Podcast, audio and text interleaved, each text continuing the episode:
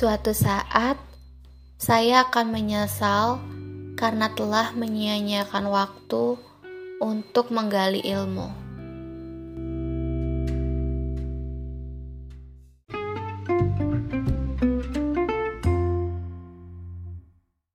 Hai teman-teman, apa kabar? Sudah bosan belum dengar suara saya?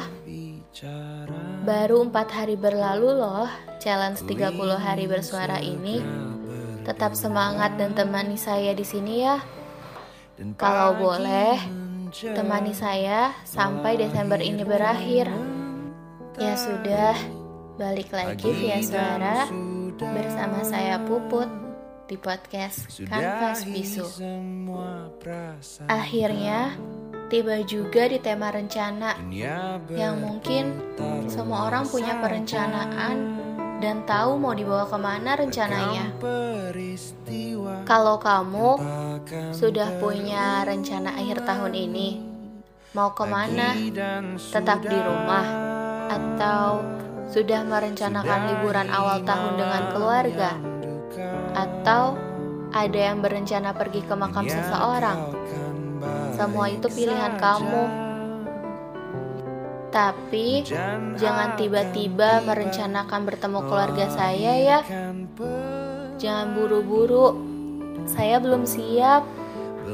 Jujur, sejauh ini saya belum punya rencana apa-apa. Kecuali besok saya ada simulasi seminar via Zoom.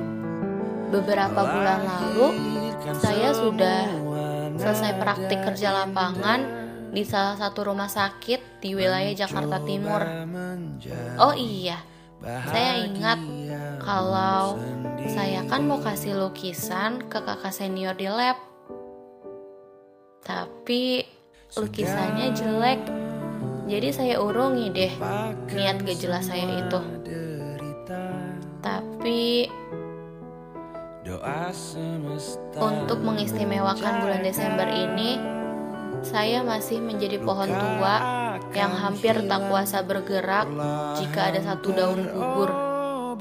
Hmm, saya ceritakan tentang seseorang saja deh, tentang rencananya yang ingin ke Jakarta menemui saya. Of course, bukan tahun ini, tapi tahun depan, bertepatan dengan wisuda saya.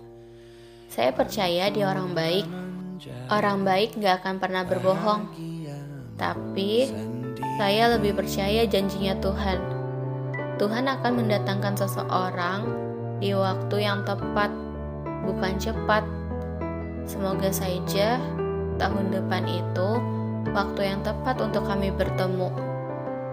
Kemarin itu sebenarnya krusial banget bagi saya, karena tiba-tiba Mama bertanya kalau saya mencari tipe jodoh yang seperti apa. Mama saya bekerja di lingkungan yang dipenuhi para abdi negara. Hmm, itu deh. Rencananya saya dulu mau jika dijodohkan dengan siapa pun asal dia baik.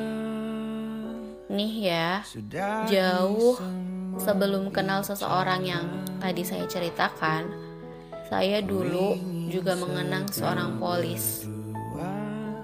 Iya, nggak perlu saya perjelaskan. Mungkin cerita ini baru beberapa teman dekat saya yang dengar dan menyaksikan langsung. Tapi pendengar di podcastku ini belum kenal laki-laki ini. Lagi-lagi saya harus bilang kalau dia orang baik, sangat baik. Saya kenal tiga tahun karena dia senior di masa-masa remaja saya. Sweet Seventeen saya jauh dari kata romantis.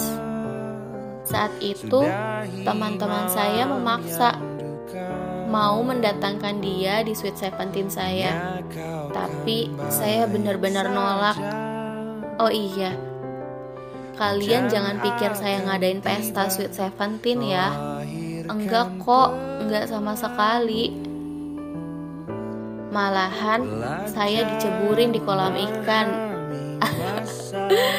Terima kasih sekolahku sudah mengisi ruang-ruang memori saya yang hampir penuh.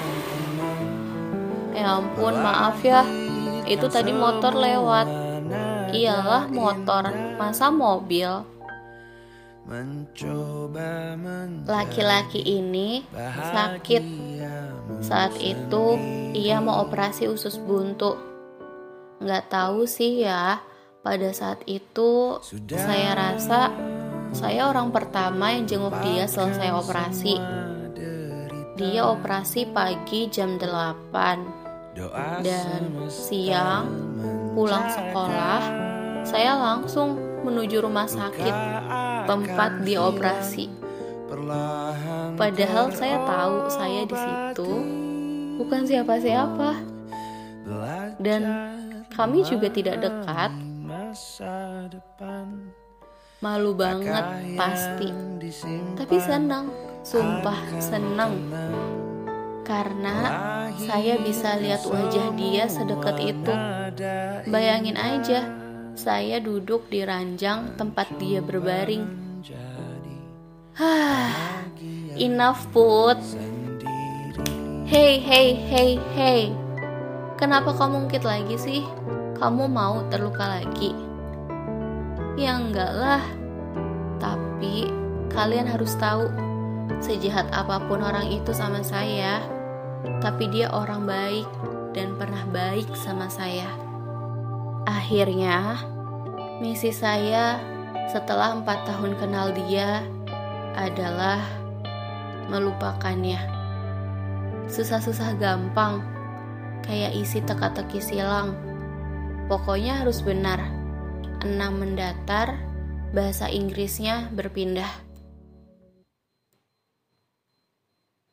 Intinya, untuk podcast hari ini, untuk misi atau rencana akhir Desember saya, saya mau lulus seminar proposal skripsi.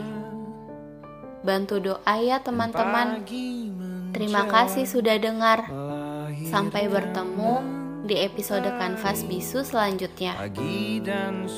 Saya Puput, pamit undur diri. Jangan lupa share dan tag ke Instagram saya at Farisarimi kalau kamu lagi dengar episode ini. Dadah, sarangi.